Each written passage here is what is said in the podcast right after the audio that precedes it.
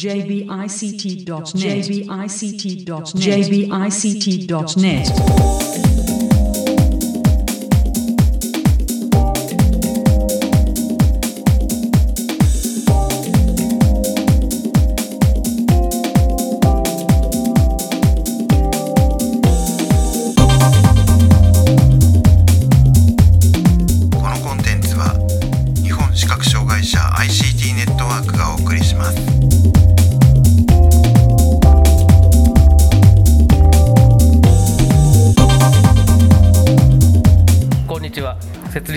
中の日本視覚障害者 ICT ネットワークがお送りするポッドキャストサイトワールド2017特集です。中根です。辻です。よはいよろしくお願いしろます。しくお願いします。えー今回はアメディアさんのおインタビューですね、えーお送りします、えーでは早速アメディアの望月さんへのインタビューの模様をお聞きください。はい、えーサイトワールド2017アメディアさんのブースにお邪魔しています、えーアメディアの望月さんにお話を伺いますよろしくお願いします、はい、よろしくお願いします。えー、と今回、えーのアメディアさんの展示な、えー出展内容を簡単に教えていただけますか？はい、えっ、と快速読むべという印刷物読み上げ機と、それからあと従来からの読むべスマイルというスキャナ型の読み上げ機、あとはですね、あの拡大読書機、あの小さい拡大読書機ですね。えーそれが6種類ぐらい。あと小物として、えー振動時計、色読み上げ機、それから水が満水になったら教えてくれるあの振動機、それとあと、えー、と展示メモ機のオービット20ってこれまだ発売前なんですけどそのぐらいです。あとああと杖が数種類ありますね。そのぐらいです。はいなるほど。えっ、とまあまずまずはやっぱり快速読むべなのかなと思うんですけれども、はいはいそうですね。えっ、と、発表会みたいなあの、やつにもお約邪魔させていただいて、はいはいやりました。えちょっと様子を拝見したんですけど確かにもう、あの名前の通り快速ですねあれはね、はい早いんです、うんえーあれ大体1枚あと、まあ、読み取るっていうか読み取る自体はパパシャッとだからすぐ。そうですね。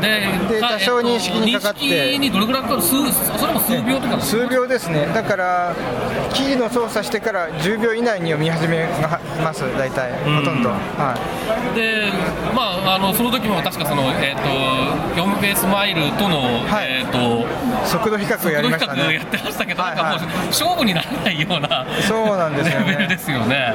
あのちゃんと測ると大体4ベースマイルが30秒で、はい快速運命の方はまあ10秒、まもしくはちょっとそれ以内なんですけど、ええと3分の1なんだけど、精神的にはもっと差があるような感じがしますね。そうですね、まあ、だから、やっぱり、あのーまあえっとまあ、ご存知ない方もいらっしゃるかもしれないですけども、よえっと快速4米は、まあえーえーっとカメラ型、卓上のカメラ型の、まあ、ものの下に、えーはい。読み取りたいものを置いて、はい。でえーキー操作をすると、上からパシャッと撮影して、えー認識して、読み上げてくれるっていう。そうです、そうです、はい。はい、でなので、多分そのスキャナーにセットするとかっていう手間もだいぶなんか軽減されてるような気分になるっていうのはあ気分になりますね、はい。実際にはセットしてるからあまり変わらないのかもしれそうそうないですけどね、、紙を置くのは本当はほぼ同じだとは思うんですけど、はい。でも気分的にやっぱりなんかパッて置いてパッて取れ取るって感じだからそうですね。この感じも結構大きいなと思うのと、はいはい。あとあれだけ早いと仮に対して読み取れなくてもあこれは別に関係ないんだっていうその、読んで捨てるっていう感じが、はなんか気楽にできる感覚はあるような印象はありますね。そうですね、それはそうです、はい。でじ実際あの、まあえーもう発売した半年弱ですか？半年、約半年ですね、はい。はい、どうどうですか、実際のそのユーザーの反響とかは？はい、あのーまあ、えっ、と、比較的反響はいいんですけど、えただですね、やっぱり4ベーススキャナー型の方も案外人気が続いててですね、えまあ、うちもお客さんにこう言ってるんですよ、あのカメラ型の方は周りの光の環境の影響を受けるので、どうしてもこう読み取りにムラが出るとはい。いうことを、あのお話しするんですけど、で実際、まあ、確かにそうなんですよね、あのスキャナー型の方があの同じものを2回読ませたとき、ほとんど同じに読むんですけど、あのカメラの方は同じものを2回読ませたときに、1回目と2回目は差があるんですよ、割とね。なので、そういうところはちょっとうちの方もちゃんと告知してるので、案外、スキャナー型買う人も多いんですよね。なるほど、はあでもそれ感覚的には分かります。よ、僕,、まあ、僕はその、えっと、カメラ型のものは持ってないんですけれども、はい。その例えばその、えーと、アイオムベとかを、けまあ、結構活用してるんですが、それでとってあこれはちゃんと読まなきゃと思うと,、えー、とちゃんとスキャナーで読むっていう。ちゃんと読まなきゃいけないものかどうかを判断するのにカメラ型のものを使って、えーちゃんと読まなきゃいけない時はスキャナーを使うみたいな、使い分けができると多分本当に、あの効率よくいけるのかなって感じはありますよね。その点がちょっと弱い点もあります。はまあでもこればっかりはしょうがないですよね、やっぱり周りの環境の影響かなり受けちゃいますもんね。い、はい、そうですね。まあでもあのえっ、と現行のなんていうんですかね、置くガイドみたいなのはいありますよねがあるから、ある程度はまあ安定して。そうです、そうです。ある程度安定してよ読めます。はい。はい、でえっ、とこれはあの快速4名発売当初はえっ、とまあいえー、とインストールされた、まあ、PC の、はいはい。まあえースキャナーというかカメラですね、はいそうですとまあまあ、もちろんインストールされてますからそのソフトウェアとセットという形でしたけれども、はい。その後例えばそのソフトウェアだけの販売とかっていうこともああるんでしょうか？はい、そうですね。ちょっと今日デモしてませんけども、はい。ソフトウェアだけで快速読メールという名前の商品をえっ、と8月に出しました。そうなんですね、はい、だからこれはお客さんのご自分のパソコンで、はい。カメラは快速4米のカメラと同じなんですけども、あはいカメラとセットで販売してまして、カメラとソフトウェアがセットはい、そうです、そうです。だからご自分のパソコンで快速4米のあのなんていうか操作ができるというものです。ちなはい。みにこの快速読メールはおいくらなんですか？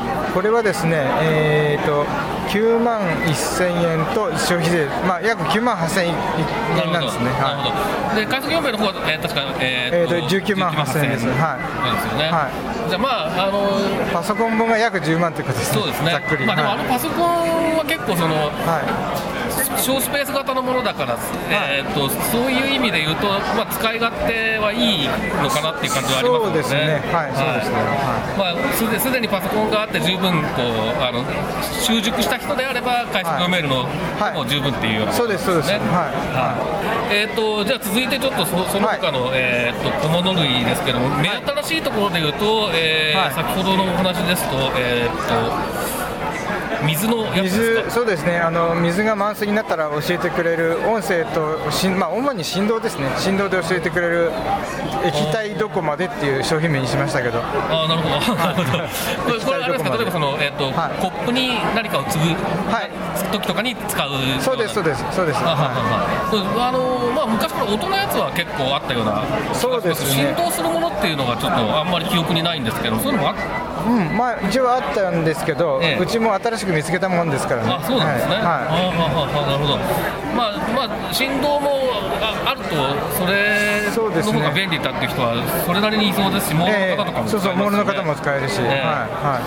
はい、そうですね、であとの、えー、とものは去年とかも出されてましたよね、虹そうです。色とか、そうです。虹色リーダーとメテオっていう振動の時計は去年も出してました。はいでまあ多分ちょっと,、えー、と話題になってるところでいうと、オービットはい。20っていう点字ディスプレイ、ええ。ノートテイカーなのかな？ノートテイカーですね。は、はい。これは、まああのー特にそのアメリカなんかでは、まあ、低価格ということで、はい。そうですね。もう低価格だっていうことが一番話題になっていて、そうですね。その機能的な部分とかが全然、まあ、あの情報としてはちょっと少ないええような印象があるんですけれども、これから今あの、はい。うちの方で取り扱いをこれから始めようというところで今準備中なんですけども、はい。それで今一応機械を持ってきてるんですけどね、はい。でなんていうのかなその米国の方であのすすごくこう情報をオープンにしていてですね、えでそのオープンな情報の機能がバリバリ使えるわけではないんですね今の機械が。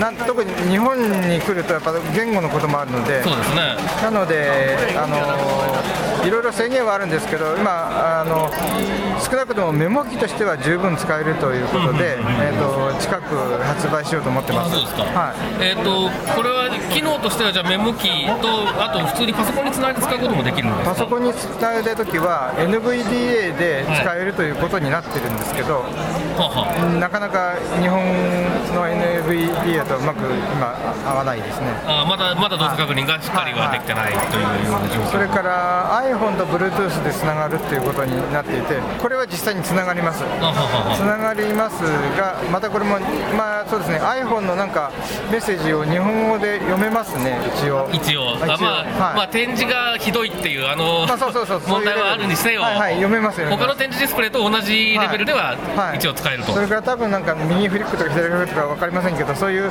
はい。なんか画面タッチじゃ嫌だって人にはうん。多少キー操作で使えると思います、はははは。はい。なるほど。でこれはまあまだ発売前ということですけれども、えっとおいくらで販売予定ですか？一応ですね、あのーいくつかモデルを考えてるんですけど、はい。一番プリミティブなモデルでは7万8000円の予定です。で本当はですね、米国ではね500ドルで売るって言ってるんですね。ね。まあでうんとうちの方でそのメーカーさんが安く売るっていうことをなんていうかな、あの企業のも企業のモットーにしてるんで、えでうちの方でもうそのメーカーさんといろいろ話し合って、ちょっと500ドル高いけど高くなっちゃうけど、あのーでまあうちの方でも日本語のローカライズも知ってるし、そういうことをいろいろお話ししてですね、7万8000円で一応了解いただいたんですよね。はこれえまあまあいくつかモデルがあっておっしゃってましたけど、これはい。どうどういう違いが出てあモデルはですね、はい。さあのーまあえっ、とレッスンというかね、あのースカイプかなんかでこうレッスンをするモデルを使おうと思って、それはそのそうです、はい。メーカーさんの方がですね、機械は安く売ってくれと、その代わりそのプラスアルファのサービスはあの販売店の方でどう自由につけてくれていいからっていうことなんですよね。はい、なので。えっとなので機械はね7万8000円で、なるほど、まあ、確かにそれは今までのことを考えればやっぱり20マスにしても安いですよね。そうですよね。はい。ちょっとそれ物を触らせていただいたりとかできますか？はいどうぞどうぞ。じゃあすいません。えー、これです。あごめんなさい。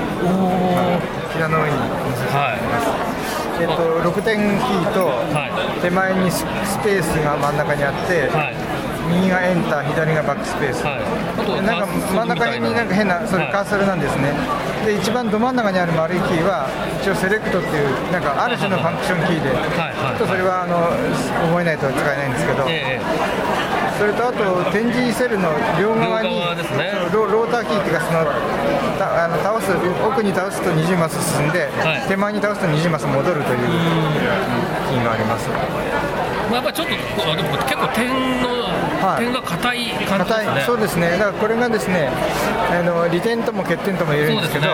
うん。あの長く読んでると疲れると思います。そういやそんな印象はありますけれども、でまああの展示初心者にはいいっていうふうに言わ言われますね、はい、でローターで動かしてもらうと分かるんですけど、ちょっと音がうるさいんですよ、これがまた第二の欠点ですね。あなるほど。ロあの普通のーターをちょっと押してみると、あああ確かに確かに。表示が切り替わるときの音がね、あ本当だで意外とこうなんかあれですね、さっさというよりはさらさらさらさらさらさらっていう部分にな感じなんですね。ややちょっと1世代前の機械かなっていう思えるくらいの印象ですよね。そうですね。とはいえまああのいややっぱり値段のことを考えるとそう文句も言ってらんないなって感じはありますね。はい、あと、やっぱり小さくてですね、なんか片手でひょいって持てるんで、そうですね。あの非常にそういう意味では便利ですね。そうですね。大きさ的にはこれ横幅が多分15センチぐらい、はい、奥行きが10センチあるじゃないかそうです、ねそう、奥行きを、なんていうか、手で握れちゃうくそうですね、そうです、そうですね、こう狭い方の、まあ、奥行きを、まあ、手でガバッと掴んでそうです。いけますね、はいはで厚みが2センチちょっとかな、3センチぐらいあるのかな、でも重さとしても、まあ、はい、これどうですかね、200グラムか300グラムぐらい？かしら、そんなに重くないですね。重くない、重くないです、全うん。く。これバッテリーの持ちとかどうですか？かなりバッテリーの持ちは結構いいんですね。あそうですか、はい、今へー。今日ももう朝からずっと使ってますけど、ま今よ約4時ですよね、はい。9時9時半ぐらいから4時まで使ってるけど全然へこたれてませんね。えー。あ一応バッテリーのパーセンテージも見ることができるんですけど、今はちょっと見てないからあ見てみましょうか、はいはいはい。バッテリーのパーセンテージが、バッテリー80%出てますね、ほぼ減ってないんですね、はい。まあ、もちろん100から始まってますけどね、ええ。すごいですね。はい、へえあと保存は全部 SD カードです。内部メモリには保存しないですね。なるほど。はい。でまじゃあまあ普通にこれは単純に、えーと NABCC のテキストファイルみたいな感じで保存さそうれるんですね。そうですそうです。であとうちの方でちょっとローカライズしたのでなんかあんまりないと思うんだけどベタのひらがなやベタのカタカナは読めますこれで。パソコンでも例えばエクストラでひらがなに変化してこちらに持ってきたら読めます。なるほどなるほどなるほど。あーでもまあこれ確かにそのサイズ感とかが気軽に手軽に使える感じでだから、はメモとかには本当に向いてそうな感じがしますね。いそうですね。メモには向いています、はでまああのまあさすがに生8000円をすごく安い展示ディスプレイとしてはめちゃくちゃ安いですけれども、はいはいはい。まああの IT 機器としてめちゃくちゃ安いとは言わないですけれども。でもね。他のものに比べるとやっぱりそのなんていうんですかね高いから気をつけて使わなきゃみたいな感覚がはいはい。若干こう薄れるからあの そうですね。どこどこでも持ってて使おうっていうのにい、はいはい。そういう感覚にはなるかもしれないですね。今までの製品に比べると。そうですね。多少気楽に持ち歩けるみたいな、や多少気楽だと思いますね、やっぱりね。うん、なるほど、これでもちょっと、えー楽しみですけれども、発売はいつ頃予定されてますか？えっと12月中にはまず最初のあのロットを販売しようと思ってますけども、はい。ちょっとまだはっきりあの仕入れられるタイミングがまだはっきり分かってないんですよね。はい。まあでも、えーと比較的近い将来はいそうですね。には、はいえっと、インターフェースをちょっとちゃんと確認しなかったんですけど USB インターフェース。はい。はい、インターフェースは USB とあの Bluetooth です。で、USB はこれは充電に使うのと、それからそのパソコン等とあのデータのやり取りに使うんですけども、えーとパソコンパソコンにはだから今、物理的にはつながるんですけど、ソフトウェア的にハンドリングするのにはちょっとまだあの時間がかかりそうです。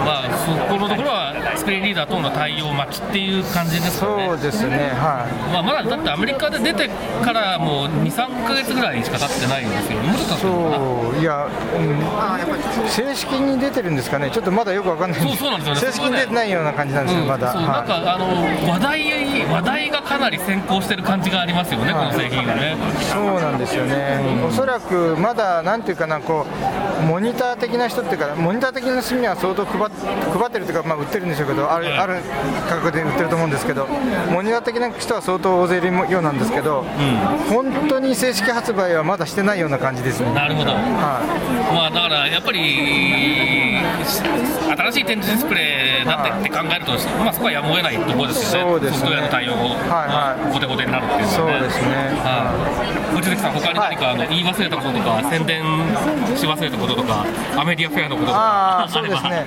あのーあそう。アメディアフェアは12月23日にありますので、よろしくお願いします。これは場所はいつもとはい、いつもと同じ浅草橋でした浅草橋の東証センターです。はい。あそうすると、とまあ、こういった、え。えー今日持ってこられてるような製品も。そうですね見ることができると。あれええ。はいまたさらにアメディアフェアの時はあの新しいものも出す予定にしてます。そうなんです。はい、あとこちらの、まあ、オービットもちゃんともうその時には発売できてると思いますので、なるほど。はい、はい、じゃあ、まああのーサイトワールドには来れなかったけれども、これを聞いたって方は、はい、ぜひぜひおいでください。はい、はい。はい、えーここまでアメリアの望月さんにお話を伺いました。どうもありがとうございました。ありがとうございました。はい、えーということでここまでアメリアの望月さんへのインタビュー、えーお聞きいただきましたけど辻さんいかがでしたか？はい、えー、もうなんかブースのあたり結構にぎわってましたよね。そうですね、うん、若干ちょっとね、えーあのさっきまでよりは人が減ったかなって感じはありますけどそれでも結構あの人あの次から次に見に来てましたね。はい。でえっ、とやっぱり一番気になったのがオービット、うん。展示ディスプレイがすごくその軽くてしかもそのなんて言うんだろう。あれ20マスありましたよね、うん。で僕が普段使ってるのがこう16マスとかだからやっぱり若干あの安心して読めそうな感じっていうかななんていうんですかね。16マスってなんかすごいちょっとちっちゃく感じるので、うん。うんそれよりはこう使いやすそうだなっていう印象をしました。はいえーとまあ、オービット、えーと、ご存知ない方もいらっしゃるかもしれないですけど、結構その、えー、アメリカだと思うんですけれども、中心にその、えー、廉価版の展示ディスプレイ、えー、展示ディスプレイをあらゆる人に届けたいという、えー、ことで、えーできているプロジェクトですね。で、えー、っとまあ、望月さんもインタビューの中でおっしゃってましたけれども、500ドルでの販売を目標に、えー、やっていてで、まあ、確かに正式に発売されたのかどうかが今一つよくわからないんですけど、はい、えーと、今年の夏あたりからものを見たとかっていう話がインターネットであら、えーと、見られるように散見されるようになってきたもので、えー、僕自身は今回先ほど初めて見せてもらったという状況ですけれどもまああのーこれまでの展示ディスプレイの感じからすると確かにちょっとその遅遅い更新が遅いとか、うんはい、えー、うるさいとか ちょっとあ、えーと、あと点がちょっとあの展示のセルですね、はい、ちょっとこう大ぶりというかですねえー、であと硬いっていう印象があるんですけれどもただまあそのさっきおっしゃってた価格7万8000円ですか？そうですね。っていうことを考えるとまあそのなんだろうないより全然マシっていうレベルだと思うんですよね。で7万8000円だったらパソコン下手なパソコン買うより安かったり、えー、下手な iPhone 買うより安かったりするわけですから 確かに。その決して悪いものではないのかなっていう感じですね、あとそのバッテリーの持ちがいいとかね。すごいですね、うん、そうですねあと、まあ、望月さんさっき、えーと、インタビューの後かなおっしゃってましたけど結構あのしばらく使ってるけど頑丈な印象があるということもおっしゃってたりするので。これはまあもしかしてその展示ディスプレイ自分は使うかどうかわからないけどでもあったらどうなんだろうみたいな人がエントリー機的な感じでね使えるものって今までほとんどなかったと思うのでそういう位置づけとしてはいいかもしれないですよね、例えばですけど学校の教室の間をパーキンスプレーヤーを持って歩き回るとか考えるとすごい学生さんとかそうですね。してみるといいんじゃないかななんて思いましたね、で多分パーキンスより安いんじゃないですか。あそうでしょうね。最近ちょっとパーキンスがいくらか知らないんですけど。